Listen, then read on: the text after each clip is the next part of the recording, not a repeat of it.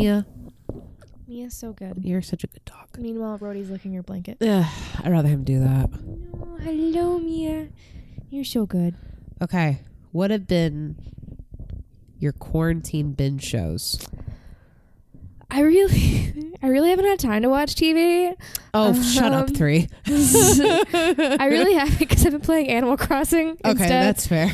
Um, but when I do watch TV, I've been working. Zach and I watched a Norwegian series called Ragnarok. Mm-hmm. Highly recommend. Yeah. It is so good. I've heard good things about it. it's in Norwegian, obviously, but you get over the subtitles very fast. Yeah. Then I obviously watched Tiger King because who hasn't at this point? Correct. Rhodey is joining us. That's fine. He'll hopefully lay down. I uh, I've been working through Clone Wars because when Oldie but goodie. Disney Plus announced there's gonna be a new season, I'd only previously watched through season three, I guess, on Netflix back in college. Uh huh. 'Cause I think that's all there was on Netflix at that point. There were other s- seasons, but they weren't on Netflix for some reason. Right. So I was like, oh, I'll watch it all over. And now I've just finished season four on Monday. Nice. So I'm almost there. That's pretty good. I really so I'm kind of going through Jane the Virgin again. I've never watched that. Well, not again. I stopped after season two, and now I'm on season three. But I kind of put that one down because that's a good show. But after a while, you're just like the plot kind of repeats over and over again. The same character arcs never change. yeah. So I just kind of put it down for a little bit because I switched over to the show Outlander. I've heard is- good things about Outlander. It is really, really good. Now, the show itself, like characters are great. It is also one of how do I say this? Like people complain about Game of Thrones being too raunchy in a way. This show takes it up a notch, but it's more like the kind of scenes they're putting in there are for historical reasons to Yeah. show you like because involves like some not to spoil it, but some of some of the show or most of the show takes place in the 1700s. So I don't know if you guys know this, but your answers were ancestors were into some freaky shit. they didn't know any better. like some real real messed up shit. So that's why it's in the show. I mean, it's a good reason. Yeah, but it's very good. I highly recommend it. What's it on? Like, it's on Starz, uh, but the first 3 seasons are on Netflix and then you can watch season 4 and 5 on the Starz app, which I'll probably buy at some point for like a month and binge them all. you can get a free trial. I think with uh, Prime. Oh, really? We Probably tried like to a 7-day trial. Yeah, I don't know how long it was. We tried to watch um, Spider-Man: Far From Home because we still haven't seen it. Oh, it's that's not on Disney Plus. You cannot rent it on Amazon Prime. Yeah. You have to buy the Starz package. And I was like, not doing that. No. I accidentally bought HBO through Prime yesterday. Whoops. Well, because I wanted to watch the Mr. Rogers documentary Oh. finally because I watched the movie recently with Tom Hanks. I need to watch that. Dude, it's so good. Is it on Prime? Uh, it's on Prime to rent. Yes. Okay. Highly recommend it. I mean, Tom Hanks is Mr. Rogers. He really is. It is incredible how well he nailed it. But that's a good film, so I wanted to watch a documentary, which is only on HBO. You can't rent it either. it is. So it was, you get a seven day trial. So I was like, yeah, I'll do it. It was like a day before my birthday on a, like, or a couple days before my birthday on a Sunday. So I was eating some chocolate cake and watching it. It's a good Sunday. yeah. But then it, I forgot to turn it off. Yeah, other than that, I've just been playing so much Animal Crossing. Oh, same. So much. It's a god awful amount of Animal Crossing. Yeah, they they could not have timed that release better if they tried. Correct. And it's like, it's, and I think the game would still be as successful, but it's like, It's a whole new level. yeah, Like we've we're, we can't find switches anymore because people just want to play Animal Crossing Yeah. quarantine. correct. And if you're not playing Animal Crossing, you're on Reddit reading Animal Crossing memes. Pretty much. One or the other. I'm in th- three separate Animal Crossing Facebook groups right now. Yeah, I'm in one on Facebook. I follow an Instagram account, and then I'm on Reddit. Yep. Yep. So anyway, I'm Beth Ann. And I'm Leah. And this is She Will Rock You.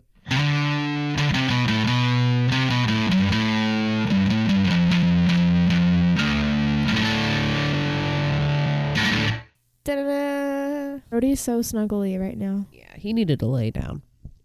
This is He the is life. the sweetest thing when he lays down. This is the life. Why have we not recorded on the couch before? I'm telling you, we could have had dogs with us. it took an time. hour, but they are both asleep on us. And it's Yeah. great. The previous episode was a a little bit of a shit show, yeah. but it's fine. We have alcohol now too, so. And for the first time, I think we're drinking the same thing. That's true. Quarantine, man. The sacrifices you got to make. We'll uh, tell you what it is at the end. It is local. This week, I'm going to dedicate this episode to our friend Sophie Sophie. because she is is a fellow strutter, but she also posts about her love of Def Leppard. Do I know her? She's could have been memes on, Okay, I do on know her. Instagram. That's a good. That's a good follow. Yes, uh, go follow could have been memes if you want some quality struts content. But her other favorite band is Def Leppard, and I have seen Def Leppard in concert. I didn't know that. They were with Journey. Oh, okay. So, um, they when they were on that tour, I forget the name of the tour was. I almost wore my shirt today, but it's so cold that it would have had to wear a hoodie anyway, because it's randomly cold in May. yeah, it's But that's a whole other issue. yeah. Um, but I saw them on that tour, and they kept flip flopping every night. So the night I saw them, Journey was first, and then Def Leppard. Uh huh. I don't know why I just told that story, but um, so yeah, we're talking about Def Leppard, who has a little bit more of a wild ride than I expected. I kind of thought they would have a little bit. more we'll get wild ride. there. Do you know much about Def Leppard? I really don't know much. Well, I only know a couple of their songs, and I know. I mean, obviously, you know Def Leppard by the name, but Yeah. I've never been like a huge f- well, fan of not not out of any like. You know, oh, I hate them. It's just like, yeah, they're just they They're just, just we never crossed paths. yeah, yeah, I get that. So, without further ado, Def Leppard. So it all started in 1977 when Rick Savage, Tony Kenning, and Pete Willis started a band called Atomic Mass, Oh my gosh, that's great. which is a very 1977 I love that so much. Um, the they were all students at school together, so I mean it's a school band. They were living in South Yorkshire. They had Steve, sorry, Pete Willis played guitar, Rick Savage played bass, and then Tony Kenning was on drums. Spoiler alert: only one of one of these three make it to Def Leppard. Uh, rock and roll. So in so they lived in Sheffield in South Yorkshire, and this was a mining town. Not a mining town. Why the fuck did I say that?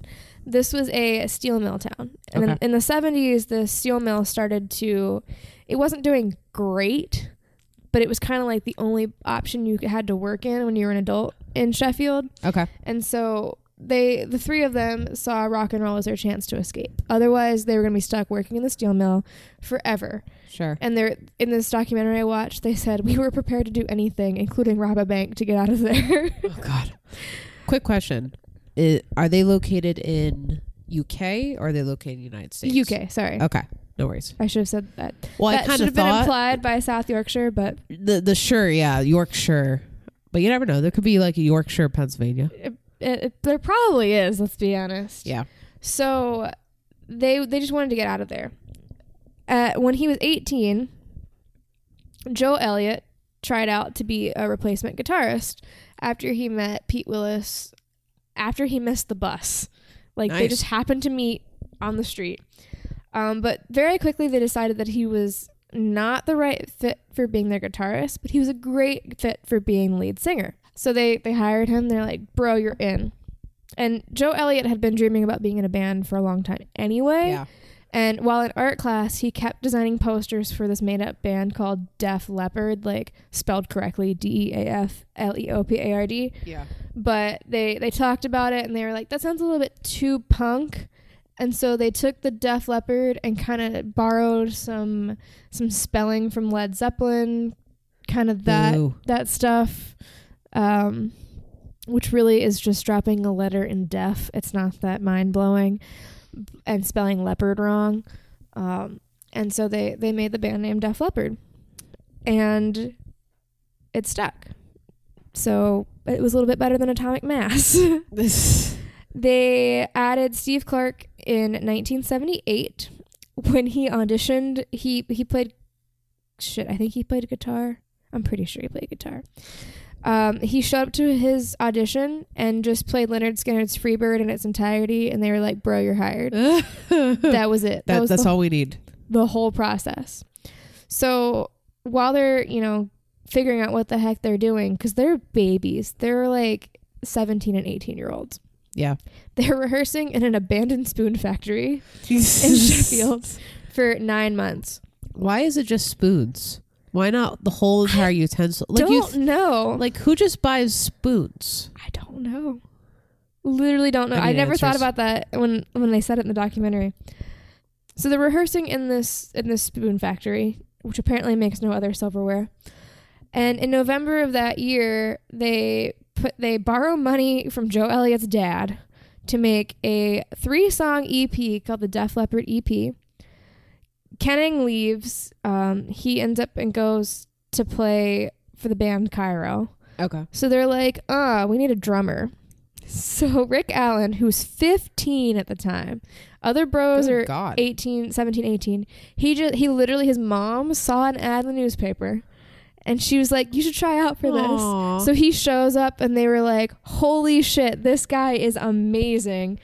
And they hire 15-year-old Rick Allen as their drummer. Um, so they they continue rehearsing in the Spoon Factory.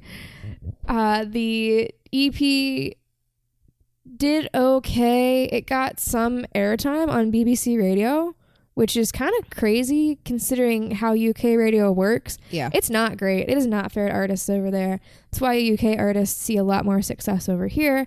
That's a rant for another time. Right. Um, but John Peel was the radio DJ who kept playing their EP, and he's considered to be a champion of punk rock and new wave music, and responsible for most of its like launch in the UK. Right. Uh, so they they eventually get to the point where they feel comfortable playing in front of people. And July 18th, 1978, they have their first public experience playing, and it's in the front of like 20 teenage girls. Which was probably a big boost to their ego. 15 the 15 year old drummer just became so happy. Oh yeah. Um I don't know why this is out of order in my notes, but the no the um newspaper ad that Rick Allen replied to the the one ad said leopard loses skins when they lost their drummer. That's funny. Um uh, also he auditioned because he was quote fed up with the local scene at 15. what a 15 year old. Okay. So after they did that show to the teenage girls, Joe Elliott was like, I do not want to do these small shows forever. There has to be a shortcut. Um, so they borrowed some money to release like a full length album. But at the same time, they were, you know, still playing small gigs, still doing what they're doing. The average age in this band at this time is 18. Wow. I think Joe's the oldest, um, Rick's the youngest, and like the others fall in between. So Joe is probably 19 at this time, but Uh-huh. so they're literal babies. Uh, 18 months after that first gig, they signed a record deal and released their first album. Holy shit, that's quick. So somehow they found a shortcut. The shortcut, I don't want to call it a shortcut because there really is no shortcut. They did work hard. They played their I know gigs. everyone's listening now. Like every wannabe musician. Shortcut? Yeah. So their shortcut was not like a legitimate shortcut. They just happen they literally happened to be doing the right thing in the right place at the right time. Like people didn't sound like them before this. They pretty much ushered in this wave of of 80s arena rock. I Uh-huh. would say not even Journey was doing it cuz if you listen to Journey's early stuff, it doesn't sound like Def Leppard at all. Right. So, I mean, they were different and they just happened to be noticed by the right people and get signed. So they released their debut album, which is called On Through the Night, on March 14th, 1980. And it did okay in the UK, but this is why bands cannot succeed in the UK. And I love you, Brits, but you guys are really shitty to your musicians.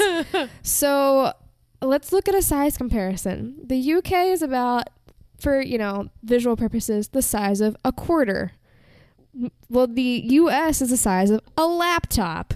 so like they got a bunch of shit for appealing to appealing to American audiences Why would you not? There's like so many more of us. There's so much more money to be made. There's here. like thousands of teenage girls compared to 20. Yeah. So a lot of UK fans gave them a lot of shit for trying to appeal to Americans. I mean, one of the songs in the album is called "Hello America," valid title. Subtle. Um, and they toured more in the U.S. There's more places to go here. Like I don't know what Yeah. to tell you. Um, they actually the hate for them was so bad. In a that that year they played the Reading Festival in August, so they released their album in March, played the festival in August. And the audience was so pissed at them that they started throwing beer cans and bottles full of urine at them. Um, which apparently, okay, well, first note, that seems like a great way to not have your band favorite band come back to this festival. right. I don't understand. But apparently this is like a long UK tradition. It's called bottling. My friend Honor lives in the UK. She was telling me that like in 2006, Brendon Urie got hit in the head with a bottle full of Coke in one of his concerts. It knocked him out, and he had to like be ushered backstage. Are you serious? Yes. He came back and called them all a bunch of fuckers, but Oh, that's like proper. Yeah, you should. Britain, stop throwing shit at musicians on stage. Like that Yeah. is not okay. Ah. Anyway, so they they think that this happened. I mean, they were mad because of the, the whole America thing. But the thing that put fans over the edge was like a month prior, there was a newspaper article that this guy wrote called "Has the Leopard Changed Its Spots?" and accused the band of selling out to the American market. so. I guess it pissed people off. Whatever. Sorry, we're number one. Sorry, we like your musicians more. Um, but it kind of helped them get, you know, no press is bad press type thing. Yeah. Like it got a bunch of attention. So they caught the eye or ear, whatever you want to say, of ACDC's producer, who's Robert John Mutt Lange, who is big time producer. He's produced so many albums. And he agreed to help them work on their second album, Right. which was called High and Dry. And apparently, he's a perfectionist to the point where like Joe Elliott was saying they were they would cry when recording because he'd make them do things so many times because you had to get the perfect take and like they would do one bridge 25 times in a row just to Oh, make sure he got it right. I mean, it's one thing if you're a musician like playing that like it's annoying, but when you're the lead singer trying to sing that bridge perfectly 25 times in a row, that takes a lot of toll on your Yeah. your mental health. Um, which we'll see a lot of these guys were not okay. Yeah. So they worked really, really hard on this album, thanks to, to John Mutt Lange. And they released High and Dry on July 6, 1981. Um, despite the fact that Lange was like, I don't want to use the term slave driver, but he was very hard on them, it did help them like define their sound. And they finally started to gain like real attention when they released the video for Bringing on the Heartbreak, which is probably one of the five Def Leppard songs most people know. Um, it became one of the first metal videos played on MTV in 1982, which, you know, made them more popular in the US. So suck it, England. Um, but things started to, I don't want to say fall apart, but obviously they're under a lot of more pressure now because they're trying to make it big. Right. Um, alcohol is very available to them. sure. And they ended up firing Pete Willis in July because he's drunk all the time. Like, all the time. You can't perform. You can't perform. Um, and so they they replace him the next day by Phil Collen, or with Phil Collen, who played in the band Girl before this. Phil Collen. Collen, not Collins. Okay. Phil about to say. Collen. It makes for very confusing like Google suggestions when you're looking up Def Leppard because his name is Phil Collen. You also get a lot of Phil Collins stuff. So yeah, so Phil Collen joins. They record their third album, Pyromania, which is a great title, and they released that in January 1983. And this is the album that explodes them into popularity. Like they were doing pretty good with Bringing on the Heartbreak. That was kind of like the song off the album that Yeah. did well. Well, with Pyromania, the lead was lead single was Photograph, um, which came second repeatedly, only to Michael Jackson's "Beat It" on MTV. That's a big deal. Yeah, that year it was the most second most requested video on MTV. "Beat It" was number one. It stayed on the chart for six weeks. It stayed number two on the chart, I guess, for six weeks straight, and sparked enough traction for them to headline a tour across the U.S. They also released Rock of Ages and Foolin' off of that same album. It sold 6 million copies in 1983 alone, which was more than 100,000 copies every week that year. Dang. And the only album that beat it was Thriller. So Wow. that's, you know, if you're coming in It's a second feat. to Michael Jackson, Yeah. you're doing good. And it was so popular that it, it is credited as being the album that sparked the 1980s pop metal movement. Wow. So thank you, Def Leppard. In 2004, Pyromania was actually certified diamond, having sold 10 million copies. Their music videos, I mean, they were a part of MTV's explosion as well. Right. They are Rolling Stone has actually called them one of the most notable artists of the second British invasion because of their like video work. They were so popular at the time. A US Gallup poll in 1984 voted Def Leppard as like fan favorite rock band over the Rolling Stones, ACDC, and Journey. Oh, jeez. So I feel like they didn't sustain their popularity as much as Right. them, but for a while they were hot. Yeah. They were trending. hot. Um, they Pyromania stayed on the U.S. charts for 92 weeks straight. That is almost two years. But soon their success was met with excess. They had a lot of drugs, a lot of drugs available to I them. I can see that.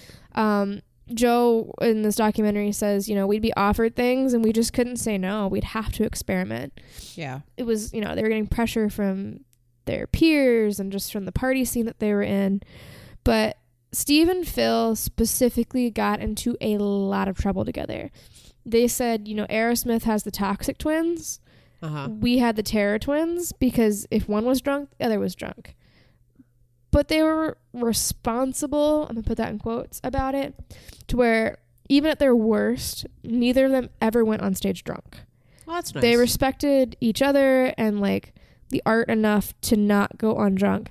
No, the second they came off stage, Oh, yeah, they'd sure. get plastered. But grab a beer on your way off. yeah. Oh, and uh we'll see it eventually becomes during. But Oh wow. so the whole band is like this. It's not just Steve and Phil, but they're they're pretty bad. They're the two worst offenders. In what year are we in now? I don't know what year we're in now because I didn't write write it down. But sometime soon after they wrap up the tour for Pyromania, they retreat to Ireland to work on their next album, Uh huh. Also to evade taxes. Oh, nice. and they they self-describe this i'm gonna i'm gonna insert the caveat here now that i watched a vh1 documentary on them normally i would not use it as like a credible source Yeah. but they interviewed the whole band so i feel like i can take the band's words for Yeah. what happened Definitely. um they in their own words went through a quote astonishing amount of alcohol somewhere around day 10 joe thought it'd be funny to start saving the bottles to see how much they could acu- they could go through during this time working on this album Uh huh. and so i don't know how long they were there but from day 10 to the end they accumulated 170 vodka bottles 150 scotch bottles and a literal a literal mountain of beer cans. Like, like half a room was full of beer How cans. are they alive? I don't know. Like that's alcohol poisoning waiting to happen. I don't know. But after this, they like they kind of realized they had a problem. So Phil stopped drinking, which at that point Steve lost his drinking partner. And so Steve got more sad and more depressed. Yeah. And I'm going to interject a note here that in this documentary, they interviewed Steve Steve's ex-fiance who seems a little psychotic because every time she would talk about his pain and his suffering, she would smile. Ooh. And I was like, Ooh. I don't like you. So, someone didn't end well. no, they definitely didn't end well. I mean, he had he had a lot of problems as we'll see, but like I get that he's your ex fiance, but Yeah. when you're talking about his demons and how we'll talk about we'll talk about him in a minute, but um on that year, on New Year's Eve, Rick crashed his car and was in a terrible, terrible accident. He was speeding. Um, he may have been racing. We Uh-huh. don't really know what happened. And he was wearing a seatbelt, but I mean, he crashed so hard and at such a weird angle that it ripped his arm off. oh yeah, that's right. I forgot. Yeah. Like Def Leppard. and let us keep in yeah, let us keep in mind he's the drummer. yeah. So the field that he crashed in was right next to the house of a retired nurse and a police officer. Okay. So they like come rushing out and she's trying to help him. And all he can say to her is, I'm a famous drummer and my arm just got torn off. And so she like packs it and like tries to do it. They they locate his arm. They they get him to the hospital. They sew the arm back on, but the operation was not successful. Yeah. Like it, it was successful for a couple days, but then it got infected and they had to, to remove it. Yeah. Um, his infection, like obviously he didn't want his arm to get taken off, so like he tried to fight it, yeah. and they said if your infection gets worse, we may have to take your right arm too. He was like, hell no oh jeez. go ahead and take this one off. So he I have to I really really after like reading this and watching Rick Allen just talk, he's a badass. Like you would think, "Oh, I'm a famous drummer who got my arm ripped off." He'd like fall into a deep depression. Yeah. No. He refused to accept that he couldn't play drums anymore. F- Completely random side note. British people say the phrase in hospital. Like I visited him in hospital and it is the weirdest phrase. Every time they said it when they were talking about visiting Rick, I was like in the hospital. the hospital is a place. Anyway, um, so he was super, super motivated to get back to drumming. He actually told his mom that this was the kick in the pants that he needed because he felt like at this point his life had been too easy yeah. because he was he was got famous at like 17 Yeah. and he never they never like had to they didn't play for 10 years on a gig circuit trying to make it big like Yeah. they were handed fame. So he felt like this was his way to like earn what he had back. Yeah.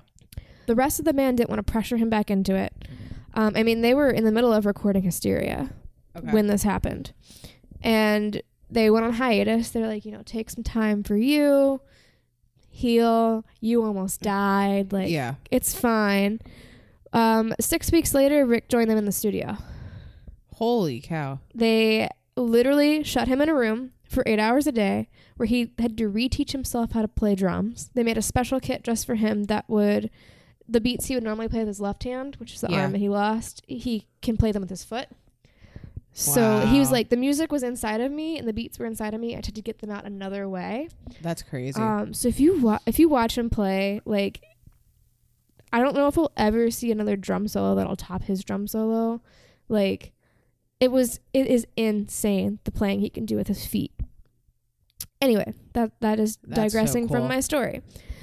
So while they're in the middle of recording Hysteria, and while they're in the middle of you know Rick learning how to play the drums again, yeah. they get invited to play Monsters of Rock, which is this huge festival. I think we talked about that for one of our episodes. Probably. A lot of people were there. And Rick obviously really wanted to do it, but he wasn't sure if he'd be able to yet. I mean, he'd been working his ass off, Yeah. But that's a lot of pressure to go out and Oh yeah. The news knows you ripped off your arm Yeah, and you you were just in the hospital 2 months ago. So Yeah. um they hire a backup drummer for him just in case and decide to do his the backup drummer his name's Jeff Rich. And they decide to do like a couple of very small pub gigs around Ireland just to see what happens. uh huh. And about the third or fourth one, Jeff missed a flight to wherever he was supposed to be in Ireland. So Uh-huh. Rick had to go on. And they said he didn't miss a beat. Like, Wow. um, Jeff pulled in like with 30 minutes left in the set and was like slinking in the back. And he felt so bad. But like, wow, it was kind of the confidence boost that, he needed. that- yeah. that Jeff needed. So they play Monsters of Rock. Obviously, uh, Rick nailed it and did amazing and got like the biggest applause of the whole festival because this was very, very soon after his accident. Yeah. Um, and that day he became known as the Thunder God. Wow. And That's one way to be dubbed. and yeah so and the rest of the band like really just loved him for this and they like i said they were in the middle of recording hysteria and they kind of took the mentality for the rest of the album of you know if rick can do this while missing an arm we don't get to complain about not getting a bridge right or missing Yeah. that note like we can just suck it up and make this album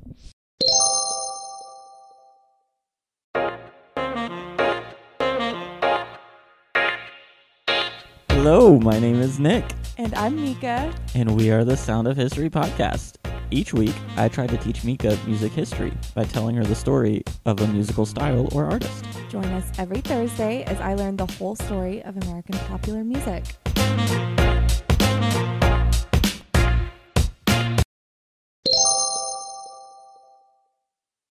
So they finish up this album and they go on tour. But they're playing the big arenas like they had on their previous tour, which was about five years prior. Uh huh. And they're only half full, which is not good. no. So they do a hand, the way their tour was set up, they did like a handful of US dates. They went to the UK and then they were scheduled to come back to the US.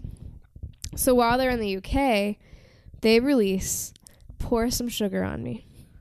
And it explodes. It sold 3 million albums in like two months. And when they came back to the US, every arena was sold out completely. Yeah. Um, That song was huge. that song was huge. That album was huge. The album has seven hit singles Wow. which had um I don't know what this note means. It had seven hit singles. they interesting note about this tour was they performed the entire tour in the round. So the stage was in the middle okay. and they were they were one of the first artists that like broke away from, you know, there's a box over here and you face one direction. Right. They had to entertain 360 degrees of crowd, which like made its own challenges because normally you would be able to have you know your bassist sneak off when right. your drummer's doing a solo or whatever. So they had to like rework how those would work, would uh, how the breaks would happen. So they came up with this thing where Joe and Rick would be on stage, like doing this this crowd hype thing. Like Joe Right. would be doing a call and response, and Rick would just be beating the shit out of the drums, and the others would go under the stage, where some things happened Under the stage? under the stage. Okay. That's where they're taking their break. So it was at this point in the documentary where I think it was one of their former managers or stage crew would say like we all know that Motley Crue has a debauchery history, right? yeah. Def Leppard was worse. No. They were just better at hiding it.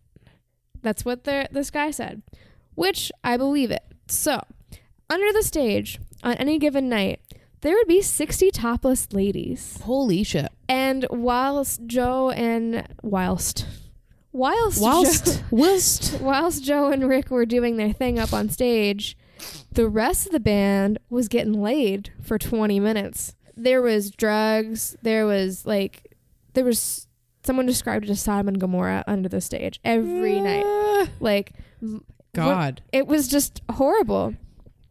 Um I thought So- they would just be having a cup of cup of coffee. so yeah, you think they would want a break, Like chill, like take a second, breathe, meditate. Nah, but they did make the the comment that you know the rest of the band can't.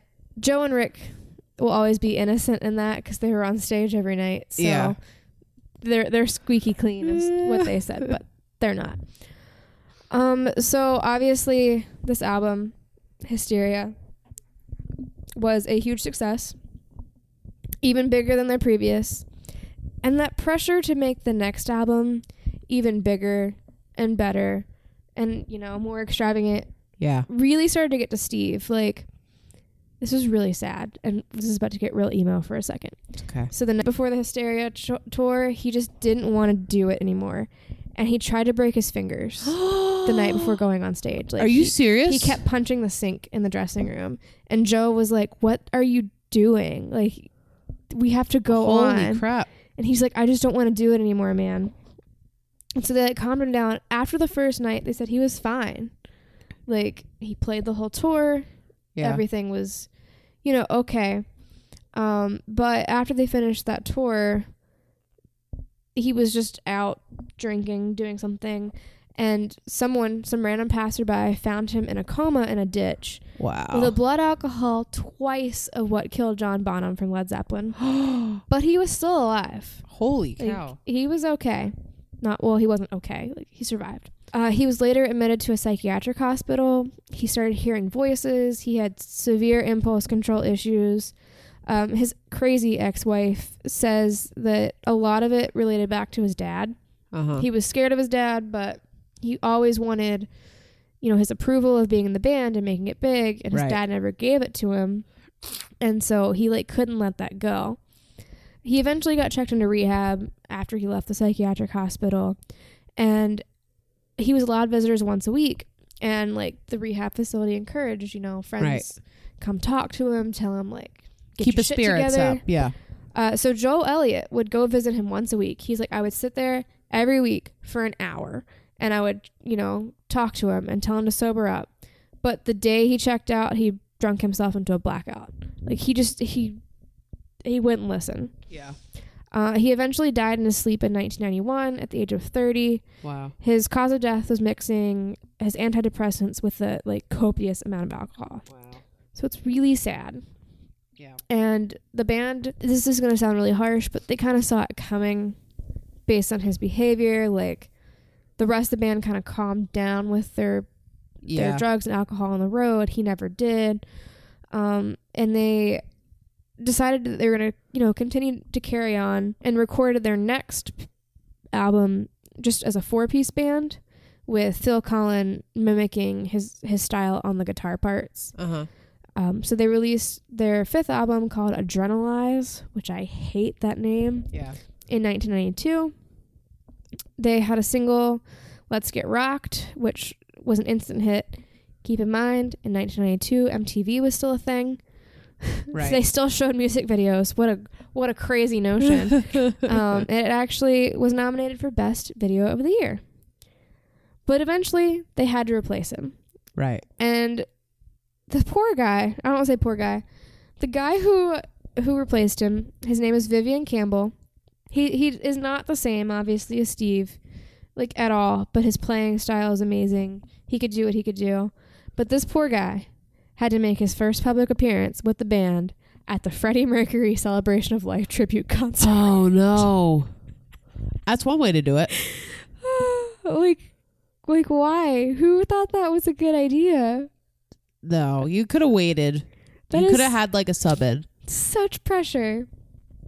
Um, I forget what they did at the ah, shit. Hold on, I'm gonna look it up real quick. Oh, so they they uh, Def Leppard and what was left of Queen opened up the Freddie Mercury tribute concert with "Tie Your Mother Down." So not only was that his first appearance with Def Leppard, but they opened up the whole show. So welcome to the band, Vivian. Obviously, Def Leppard was big in the 80s. They have that 80s sound. Right. But in the 90s, a little thing called grunge happened. Oh, killed. Killed all 80s metal. It did. But Def Leppard decided that they would try to adapt to the change. And they released an album called Slang. And it it wasn't mimicking Nirvana and Pe- Pearl Jam. They said it was like their answer to the climate. It didn't do well. I bet. Um, it's not bad. It just wasn't good. And it wasn't Def Leppard. Like fans Yeah. are mad that they sold out and changed their sound and da da da da. And no one in the grunge scene's going to listen because once you like try to mimic being grunge, they're all going to leave you. yeah. They're not going to listen to you. So they very quickly tried to get back on track and they released Euphoria in 1999. They even they went the full like shebang and like the album artwork mimics their big 80s hits Yeah. and album name ends in IA like Pyromania and Hysteria. Yeah. Now we have Euphoria. I love a good theme. It reached number 11 on the Billboard chart, which, you know, isn't bad considering it's 1999, Right. and embarked on a 147 date tour. Jeez. In 2000, they were inducted in, by Brian May. They have a really good relationship with Brian May.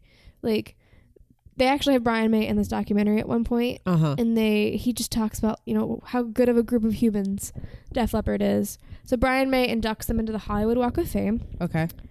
Um, in 2001, VH1 made a like biopic about Def Leppard that talks about the Rick Allen stuff and the Steve Clark stuff. Uh huh. I opened it thinking it was a documentary at first because the version that's on YouTube has Dutch subtitles and Uh-huh. I couldn't really understand what it was and Dutch text. And it literally opens with, I guess, the car crash, but they're like doing cocaine in a car. And I was like, is this a documentary?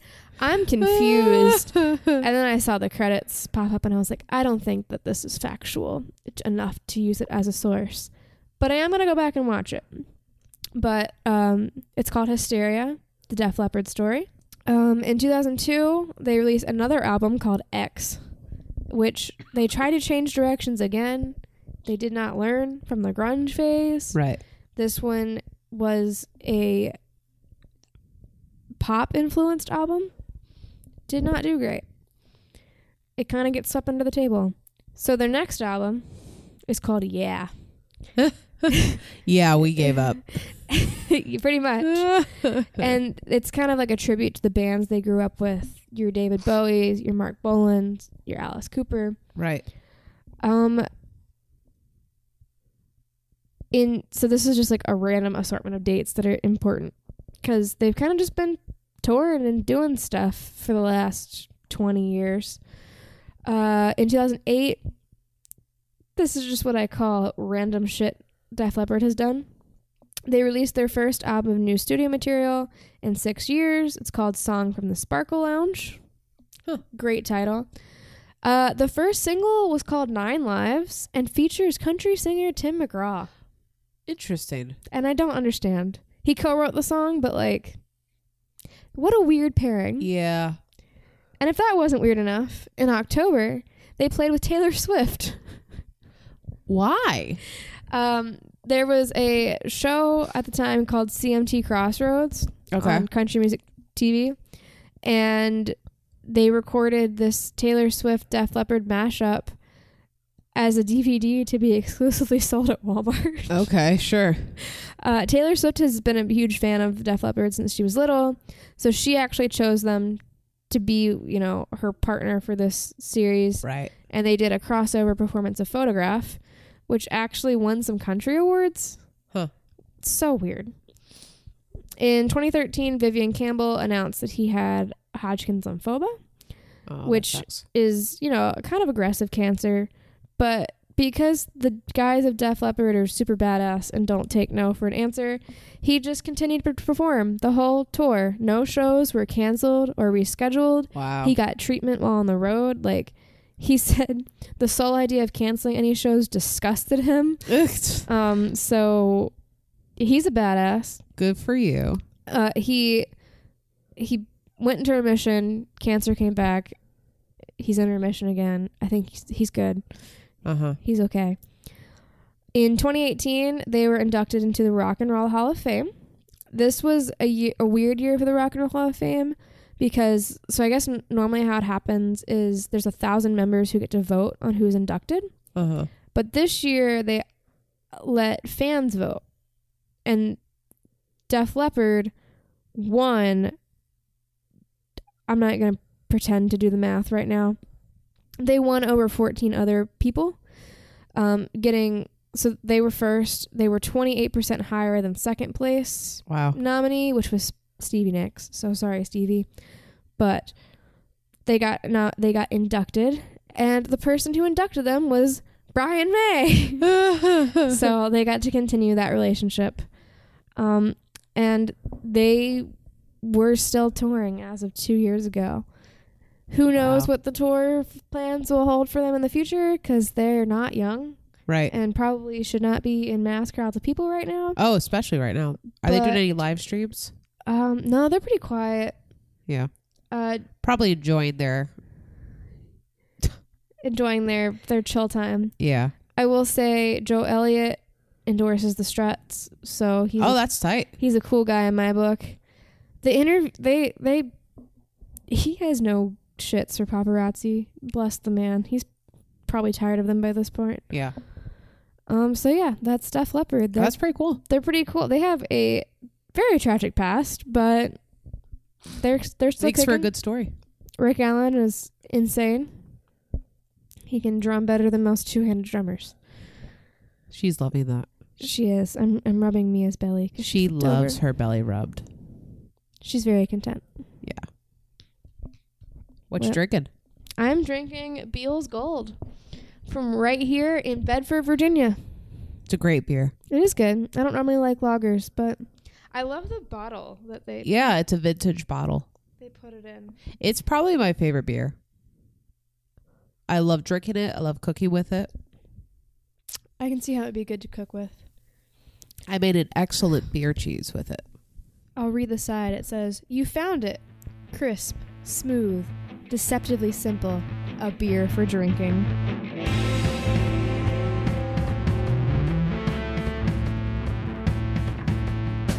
Thank you for listening. You can subscribe on Apple Podcasts, Google Play, and Spotify, or wherever you get your podcasts. You also can leave us a review. If you like Def Leppard, tell us about them in a review. Uh, special thanks to Josh Tarpley for our intro riff and Lauren Page Photography for our cover art. We also want to give a shout out to Backline and Speaker Tree. Keep doing what you're doing dur- during this time, guys. Uh, you also can like us on Facebook or follow us on Instagram at She Will Rock You Podcast. You also can follow us on Twitter at She Will Rock the letter U Pod. You also can follow us individually at Beth Ann Tarpley or Leah Elizabeth J. You also can send us an email at She Will Rock You at gmail.com. Other than that, don't do drugs. Don't do drugs.